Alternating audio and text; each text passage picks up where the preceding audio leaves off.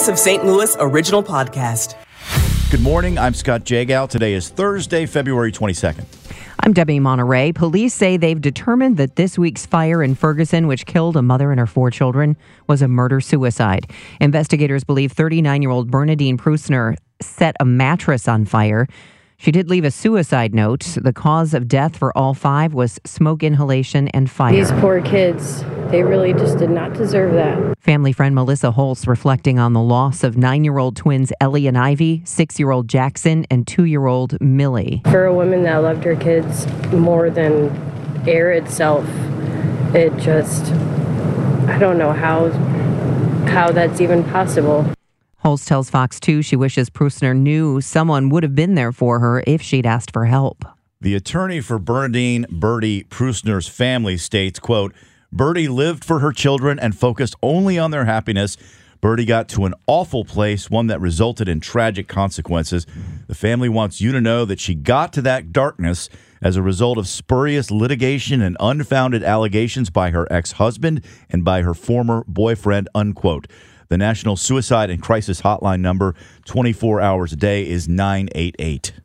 Governor Parson is recommending a $53 billion state operating budget for Missouri, a large portion of that budget highlighting the need for better mental health treatment services. This year is probably going to be the biggest year for opioid use disorder and recovery support services. And specifically around opioids for the Department of Mental Health, we got funding to support our recovery community centers across the state. Valerie Huhn, director of the Department of Mental Health, says one of their biggest struggles is hiring and retaining staff at the state operated hospitals and rehabilitation centers. A woman tells police she thought she hit a dog after a pedestrian was struck and killed in North St. Louis County. And that's not all she told police. In probable cause statements, the driver said she didn't know what she struck, later saying it was a black dog.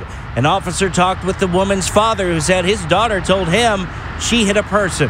The driver initially drove off when a pedestrian was hit on Tuesday in the 9800 block of Halls Ferry Road. She later returned to the scene, and officers discovered she had been driving with a revoked license. St. Louis County Prosecuting Attorney's Office is charging 28 year old Alexandria Coleman with accident resulting in death, among other charges. Coleman is being held on a $50,000 cash only bond. This is the fourth pedestrian death this month in St. Louis County. Stuart McMillan, KMOX News. Francis Howell schools are back to in person learning today after going virtual all week as a result of what the superintendent is now acknowledging was a cyber attack. Superintendent Kenneth Roumpos wrote to parents the federal law enforcement was called in after hackers used malware to encrypt certain systems. ThrottleNet's George Rosenthal tells us these kinds of attackers are stealthy. So, what they'll do is they'll sit on a network for could be up to 100 to 120 days just watching and learning what kind of data they can take what kind of data is valuable on the dark web that they can then sell.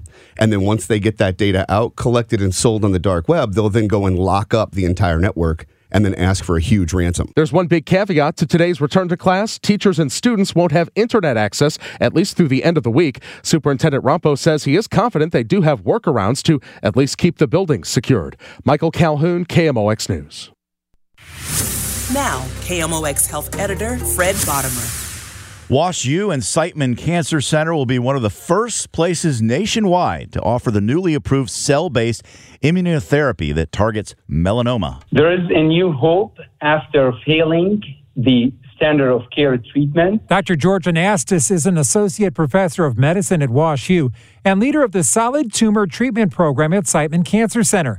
The treatment involves removing T cells from the cancerous tumor growing them in the lab in the billions, and then returning these super cancer killing cells back to the patient in an infusion. So, this cellular therapy, first of its uh, kind in solid tumors, we've seen about 30% responses in patients.